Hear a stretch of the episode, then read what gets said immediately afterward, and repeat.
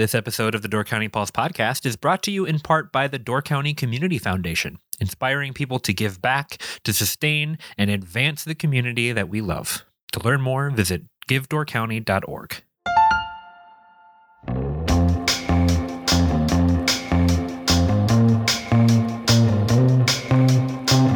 Hello and welcome to the Door County Pulse podcast. I'm Andrew Clyden and I'm joined today by Maddie Sherrill. How's it going, Maddie? It's going great. How are you? I'm doing really well.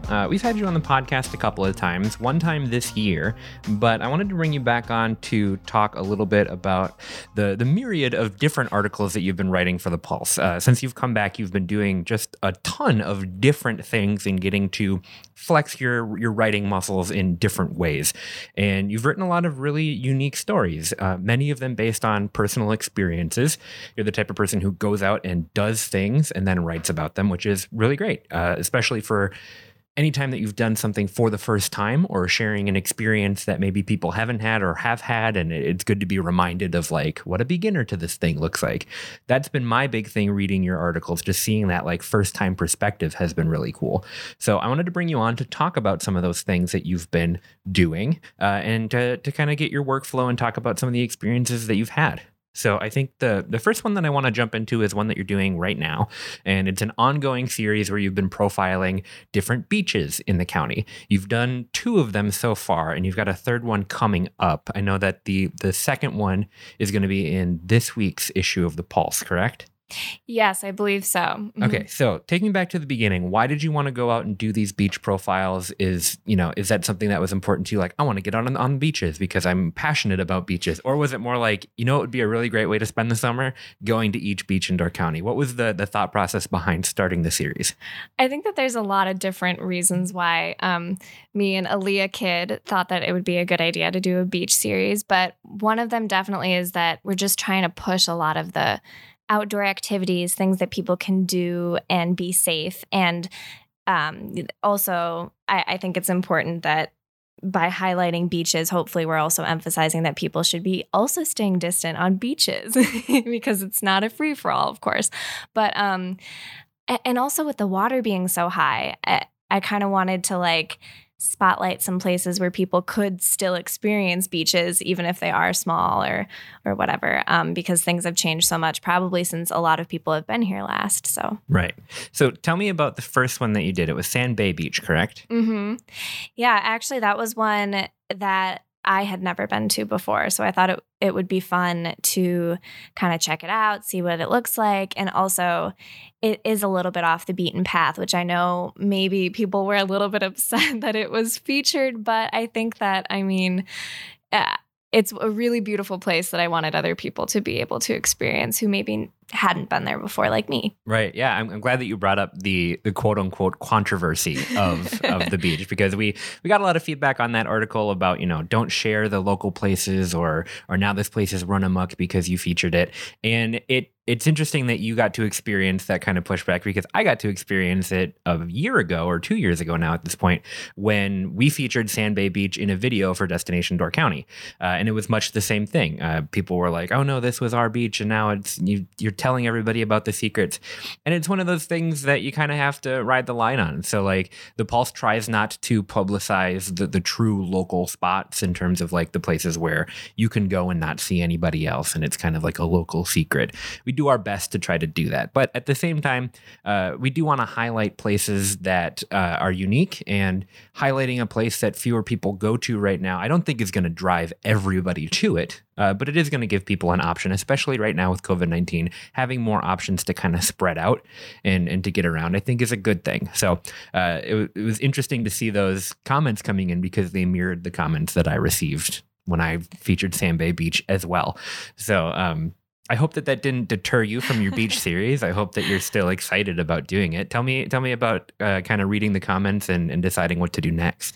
Well, I thought all the things that you mentioned were kind of running through my head. At first, I was like, oh no, like I didn't want to, have revealed a secret, but it's a town park and it's something that I think that a lot of people knew about before. And also I was kind of thinking from my perspective as someone who is not a local, but who is very invested in Door County and who loves it. I wanted other people to maybe see that perspective of like someone who I'm not going to Sand Bay Beach because I want to like clog it up with tourists or anything. I'm going because I love Door County as much as the next person, and it's another gorgeous place. So that's kind of where I came down on the issue. Cool. And then for your next beach, you did Egg Harbor Beach, correct? Uh-huh. What are some of the more interesting things that you learned about Egg Harbor? Well, I would never have known all of the like improvements and the ongoing like construction and everything that's been happening. And it's really a cool, accessible beach. So it's an awesome place if you're, you know, you want to check out a downtown area, but also kind of have the beach experience, and also, you know, bring a stroller or bring a wheelchair even, or bring whatever you need. It's not as much out of the way, but it still feels like it's not too crowded when I was there, at least. Right. Well, and yeah, they definitely have expanded that beach quite a bit over the years. It's also a great beach for equipment rentals too, because they have like, I believe they have on-site kayak rentals as well. Yeah. So it's a great place to get out onto the water, especially not just sit on the sand. But then that beach expansion may even continue in the future as they're looking at maybe expanding with some of the Alpine property. Miles and I had talked about that on the podcast a couple of weeks ago.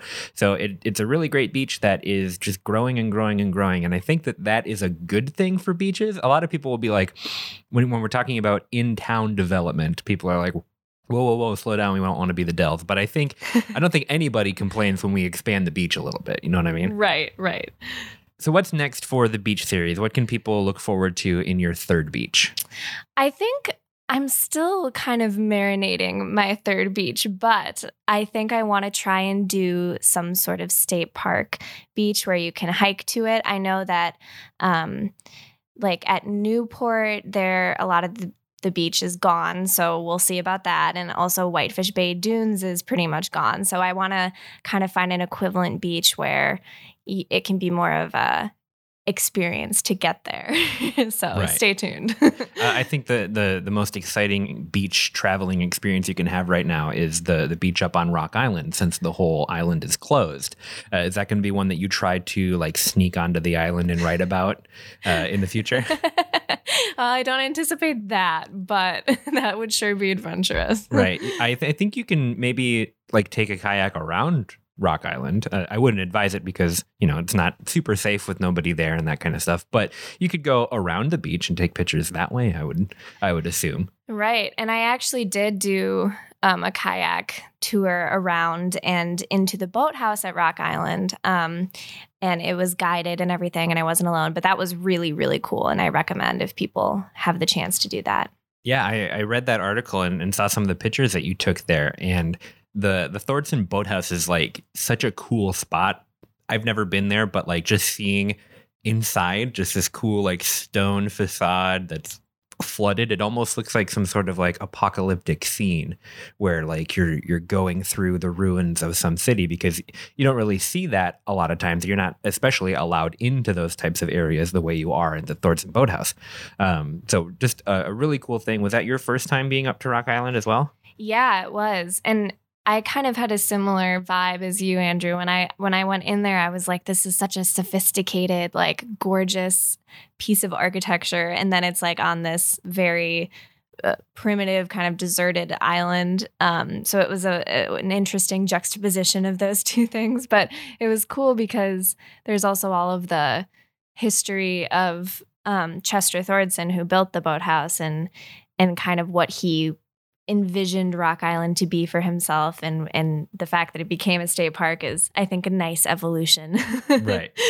So you've been writing a lot of stuff about the outdoors and the environment, and we'll touch on one other series that you've been working on as well before we jump into some of the more art-focused things that you've been doing too.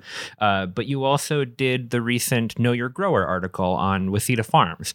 Give me a little bit of background on what the Know Your Grower series is, and then we'll talk a little bit about Waseda Farms specifically. Yeah, the Know Your Grower series I'm just participating in. It was Deborah and Aaliyah's kind of project originally, but it's kind of like putting a face to the name of the people who grow our food and the local people who are providing produce and things at markets and in stores. So I think it's a really cool way to kind of connect the dots for people about, you know, where their food comes from. Right. I know that Cold Climate Farms was just featured as one of them too, right? Right, yeah. Yeah, and I think that that's great with so many local growers and how important like farm to table is for the restaurants up here and how important each of the restaurateurs feels about locally sourcing their food. It's great to be able to, like you said, put that face to the name and tell that story a little bit. Tell me about Waseda Farms. Tell me about the article that you worked on. You have kind of a special connection to Waseda Farms right now, right? Yeah, I am actually living at Waseda right now, which has been great. I'm living with my younger brother, which has been interesting, but also good. And I worked at Waseda for a summer. It was actually my first summer that I spent, you know, totally in Door County. So it was very special when I was 16. And now I'm back at Waseda. I'm 21. And it's been really fun to see the evolution of Waseda. And I think a lot of people know Waseda primarily for meat and for eggs. And they do have great meat and great eggs, but also they have a really gorgeous, it's a 2-acre garden that has a bunch of seasonal produce. And that's been a growing aspect of Waseda, I think. So I talked to Dave Sebright, who is the garden manager at Waseda.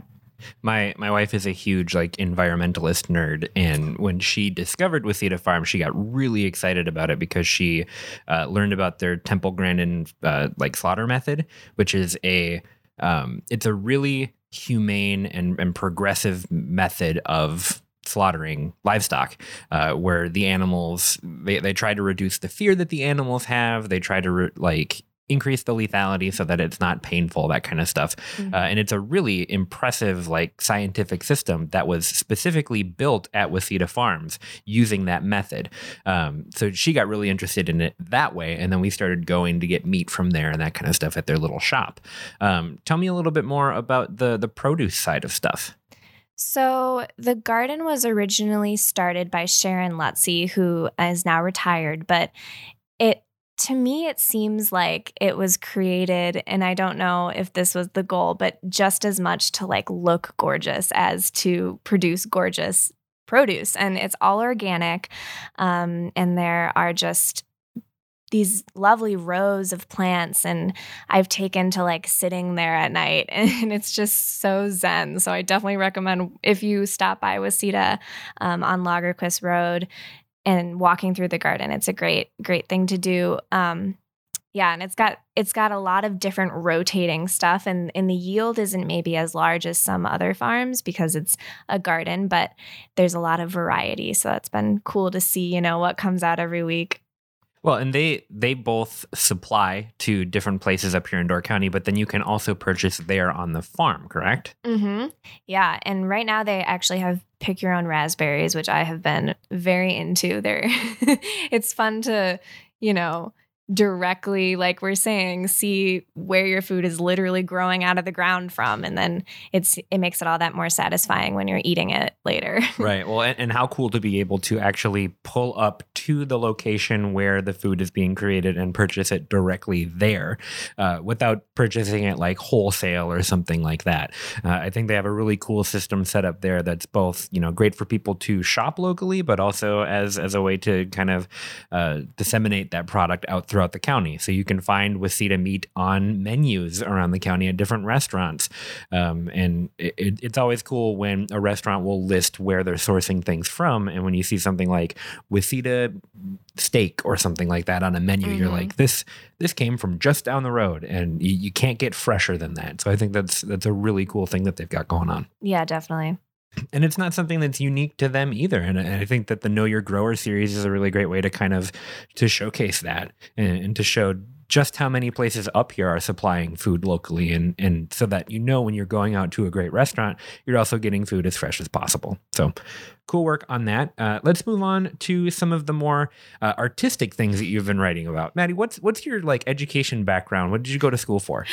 Well, I am a senior at the University of Notre Dame, and I am a program of liberal studies major, which I always ask to give the elevator pitch for that because it's weird, but it's essentially a great books program. So English and philosophy and art history and music history and a little bit of theology, you know, kind of all over the place. And I'm an art studio minor, so I kind of have this focus in broadly literature and fine art. So I've really enjoyed writing about the art scene here. Great. So when you were asked by your counselors freshman year, they were like, so why did you come to a liberal arts college? What do you want to study? And you just said, yes. Yeah, exactly. Everything.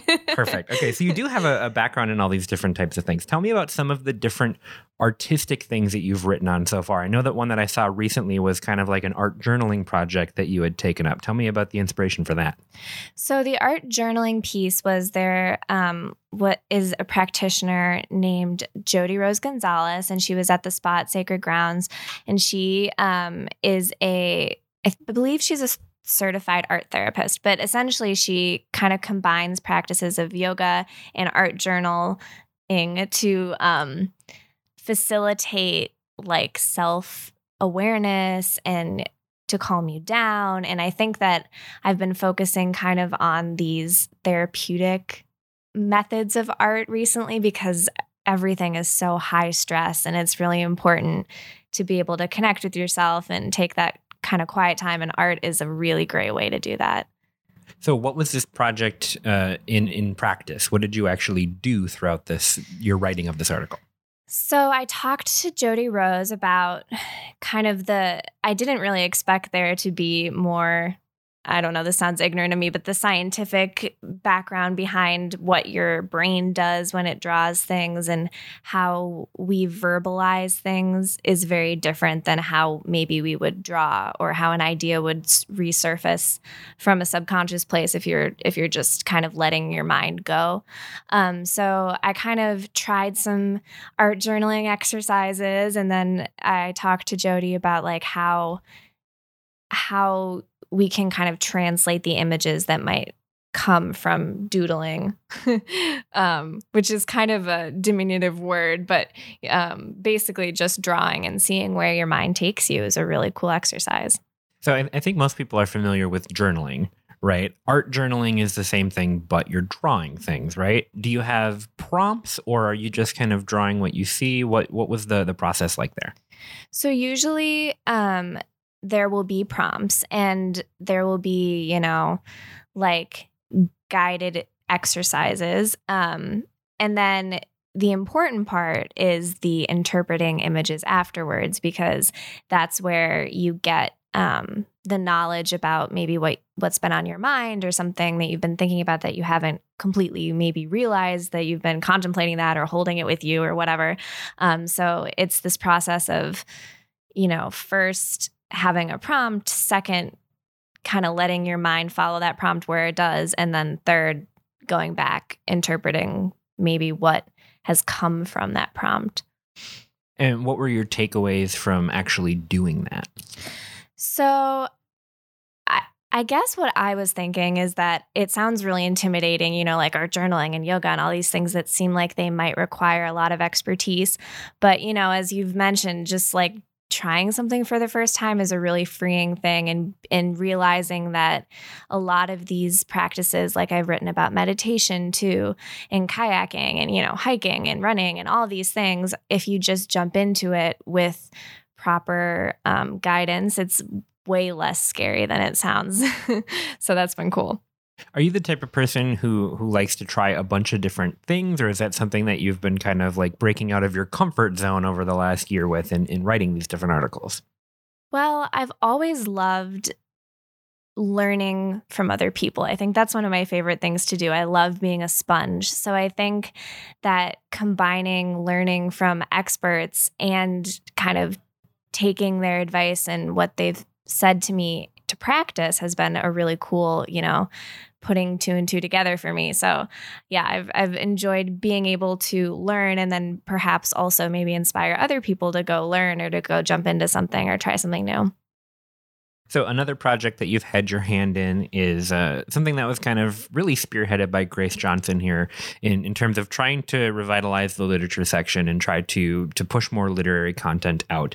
And one series that she kind of spearheaded was this like influential literature series or what's the most influential book that you've read or that kind of thing. And I was able to do the first one to kind of kick us off and maybe I'll talk a little bit about that because I actually got some pretty good response from it. But you also joined in and wrote something as well. Tell me about the influential book that you wrote about. Well, the book that I wrote about is really close to my heart. It's Fahrenheit 451 by Ray Bradbury. And I first read it when I was in seventh grade, and it was just one of those books that I remember reading and like wanting to sink into. And I could tell just how much he loved words and loved working with words. And so I went home and I wrote him a letter and I was in seventh grade and I decorated the envelope and I included a short story of my own and sent it off. And then he passed away the very next day. So it was devastating timing. My mom had to tell me in the morning. She was like, Ray Bradbury passed away. And I was so I just remember I had never obviously met the man or anything, but he was such a large part of my life because this book made me want to write as much as he loved to write, you know? So it's a great book besides that kind of connection, but that's my connection. That is the saddest story I've ever heard. So sad that you wrote to him and you're like, maybe I'll get a response, right. And then the next day your mom was like, you are not getting a response. I'm so sorry. Wow. Okay. Yeah. So tell me a little bit about the book. It's one of those great American books, but I have not read it, as I have not read a lot of classics. Most of my literary knowledge comes in theater. So I've not read Fahrenheit 451, and it's not Fahrenheit 9/11, right? It's not the Michael Moore documentary. It's something different. So give me kind of the 2-sentence synopsis. So I guess in short, it's about this dystopian society in the future in which it is illegal to read books and illegal to essentially think for yourself. And this fireman and firemen in this world start fires and burn books instead of put them out. This fireman named Guy Montag meets this teenager named Clarice, and she kind of spurs him to look at literature and question kind of the regime that he's been living under. So it's kind of got a structure that we're familiar with, I think, in literature, but it's just the way he writes is what makes it so unique to me. So it's like Footloose, but instead of dance, it's books. Yes, exactly. Okay, it's exactly like Footloose, right? That's the quote that I'm going to take you from? Yes, please. Okay, perfect. What were some of the things that you, I don't know, learned or figured out? Because it's obviously a book that you love. So being able to reflect on it and write about it, what did that illuminate for you?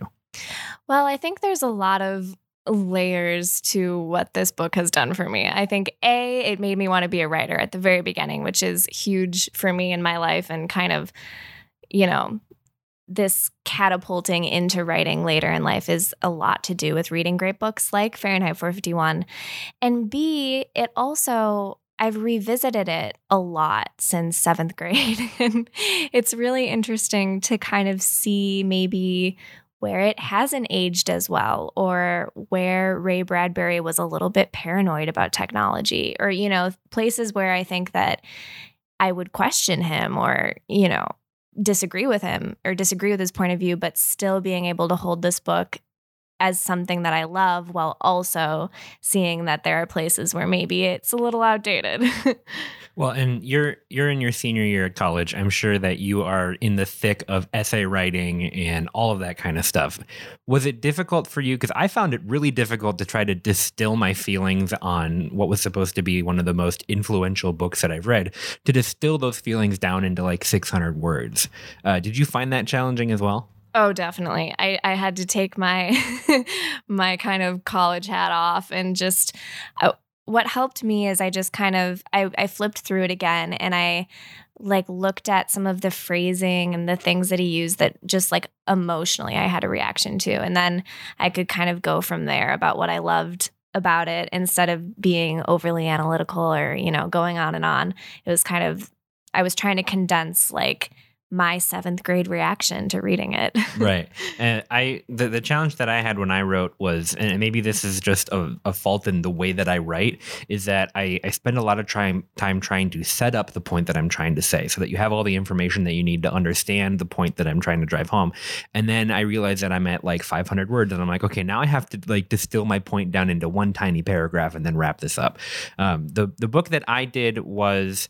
It was a collection of books. I focused more on an author who had an effect on me rather than one particular book. And I took a look at some of Haruki Murakami's work. He's a prolific Japanese writer. He is maybe the most celebrated contemporary writer in Japan. So much so that all of his books have had incredible international success. And I jumped into his books as I was coming back into reading. So I feel like most people our age read a lot when they're young, and then go to school and are forced to read and maybe push back against it, and then don't read for fun at all for like 16 years, and then come back to reading as an adult, and they're like, oh yeah, I remember that I used to love to read, and now I have time to do it because I'm not being forced to for school. And so when I jumped back into reading, I wanted to try something totally different. So I picked up a couple of Murakami's books, because the Japanese literary canon is completely different than like the Western literary canon. So tropes are totally different in Japanese writing, and like the way that plot structures work and characters work and themes and all of this stuff is totally different because it's a completely different culture. And that was so fascinating when I dived in to read stuff and to feel things that were really uncomfortable, because I was like, that's not how books are written, or like, that's not how plots should advance. Being challenged in that way was really cool. And I read 2.5 of his books. So I read Hardboiled Wonderland and the End of the World, which is what I touched on in this book, which is kind of an examination of identity.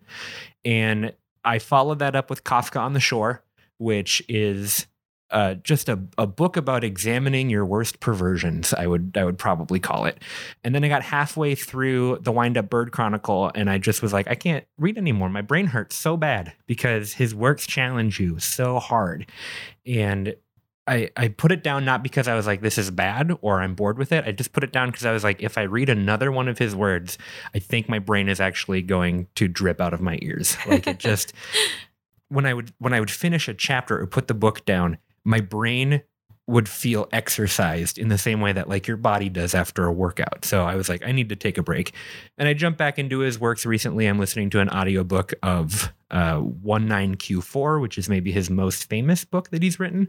So I'm kind of jumping into that. And it was really cool after writing that article because I got a bunch of emails and people talking to me on the street and stuff being like, hey, I also read Murakami's work. And you're right, it is totally different and totally challenging. So it was cool to kind of get that feedback on that. Have you gotten any feedback on your piece yet? I know that Fahrenheit 451 is probably something that so many more people are knowledgeable about than Murakami's work. But have you heard anything from other people who are like, yes, I love that book too, or anything like that? Well, actually, it's going to be in this coming issue, so it hasn't been released yet. But Grace Johnson, the person who kicked this whole thing off, she messaged me and she was like, oh my gosh, Fahrenheit 451 is my favorite too. And we had a little bit of a fangirl moment about Ray Bradbury. One of his other books, Dandelion Wine, is beautiful also. It's just like... it sometimes feels a little self-indulgent by Bradbury because it's very nostalgic and kind of like golden tinged, and you know, it's set in small like suburban Illinois, which is where I'm from. So it's just a lovely book. But anyway, yeah, Grace and I totally had a moment about Ray Bradbury.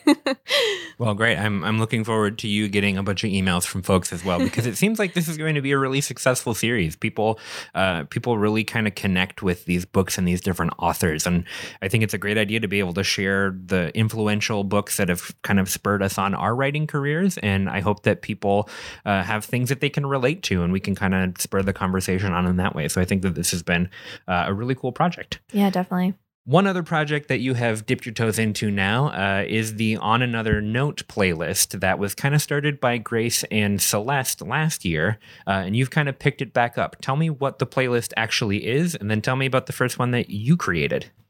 So the playlist goes out every week on Thursdays in the On Another Note email that has traditionally been, when Celeste and Grace started it, kind of like a preview of the weekend's live music. And it's a little different now, obviously, because there isn't as much live music, but I've really enjoyed making the playlists. And it, for me, kind of the curation of music is so fun. I guess, I don't know, maybe this is my generation or whatever, but I have like a playlist for everything. Like I like being able to try and distill a mood or, you know, make the perfect soundtrack to whether you're with your family or your friends or whomever. So I've done a few. I did one about covers that I liked because I think covers are sometimes controversial with music lovers. They're either love them or you hate them. And recently, the one that I'm sending out tomorrow is about music inspired by nature, which I think we've all been hopefully experiencing nature more with social distancing and everything. So it's been really fun. I've really enjoyed it. You know, I don't think that making playlists is like a generational thing, because think about it, like making a playlist on iTunes or on Spotify. Sure, that's definitely this generation. But go back one generation and like when I was young, I was burning my favorite songs to CDs from my computer. Or if you go back to, you know, the previous generation, my sister was making mixtapes on cassette players and stuff like that. So I think that like taking the music that makes up your like love of music and distilling it down onto one thing, I think that that's kind of a universal thing for people ever since like the 80s and beyond, right? And I'm sure there were probably versions of it even beyond that. I mean, people weren't burning their own vinyl, but I'm sure that there was still like, you know, coming up with playlists and that kind of thing. So I think it is more of a universal thing. Even if you don't share it, most people do it. Most people take their favorite songs and put it on their MP3 player. Like my dad has an iPod shuffle that he's had for 15 years that I got him one year, and I put like 200 songs on it, and he's listened to those 200 songs every day for forever, which is weird, but that's him and that's how he likes music. But, you know, to each your own. And I think that this is cool too, because like you said, when it was used to give a preview of the weekend, I think that that's really helpful and really cool. But you've also gotten creative with it in different ways. I know one of Celeste's playlists that she put out was a hip hop playlist. And the different types of music that you can hear up here can get kind of homogenous sometimes. Like there is a variety of different bands, but much of the live music that you see up here is in the same sorts of genres. So being able to kind of curate a playlist of stuff like that you wouldn't hear up here or that you haven't heard up here before. I think that that's a really cool opportunity for the playlists as well. If people want to listen to these playlists, how do they get them emailed to them? So you can visit Peninsula Pulse website, and there is a tab under, I believe it's under live music, where you can subscribe to the On Another Note playlist. So yeah, you should all do that. Perfect. Maddie, is there anything else that we haven't talked about today? You've been writing so many different types of stuff. I hope that we were able to cover at least some of it. Is there anything else that you're excited about that we didn't talk about? Well, I'm just really, I don't know, maybe this is a little bit sentimental of me, but I've just really enjoyed being able to do all this and jump into things and being, you know, having the opportunity to be able to do this has been really, really great. And my second summer here has been awesome. So thank you, Door County. Yeah, and I think it's been really great for people who have been reading and watching and listening to stuff that you've been putting out as well. Because like I said, getting that like first timer perspective, I think is something that people really, really enjoy, either because it's they've grown to take for granted some of these experiences, and getting to relive them through fresh eyes is a really great way to like remember like, oh yes, this is really special. Either it's that, or it's somebody who hasn't tried something and wants another beginner's perspective on it. I think that the work that you're doing is not only very fun for you, as it obviously is, but also pretty engaging for everybody else as well. So it's been cool to see. Oh, thank you. Yeah. It's been awesome. Well, with that, we will wrap up for today. Maddie, thank you so much for chatting with me, and I look forward to chatting with you again soon. Thank you. Thank you so much for listening to the Door County Pulse podcast. If you want to support us at The Pulse, check out doorcountypulse.com/shop, where you can get a weekly Pulse subscription, purchase some incredible Door County artwork from Pulse artist Ryan Miller, and much more. We hope you've enjoyed the Door County Pulse podcast, and we will see you next time.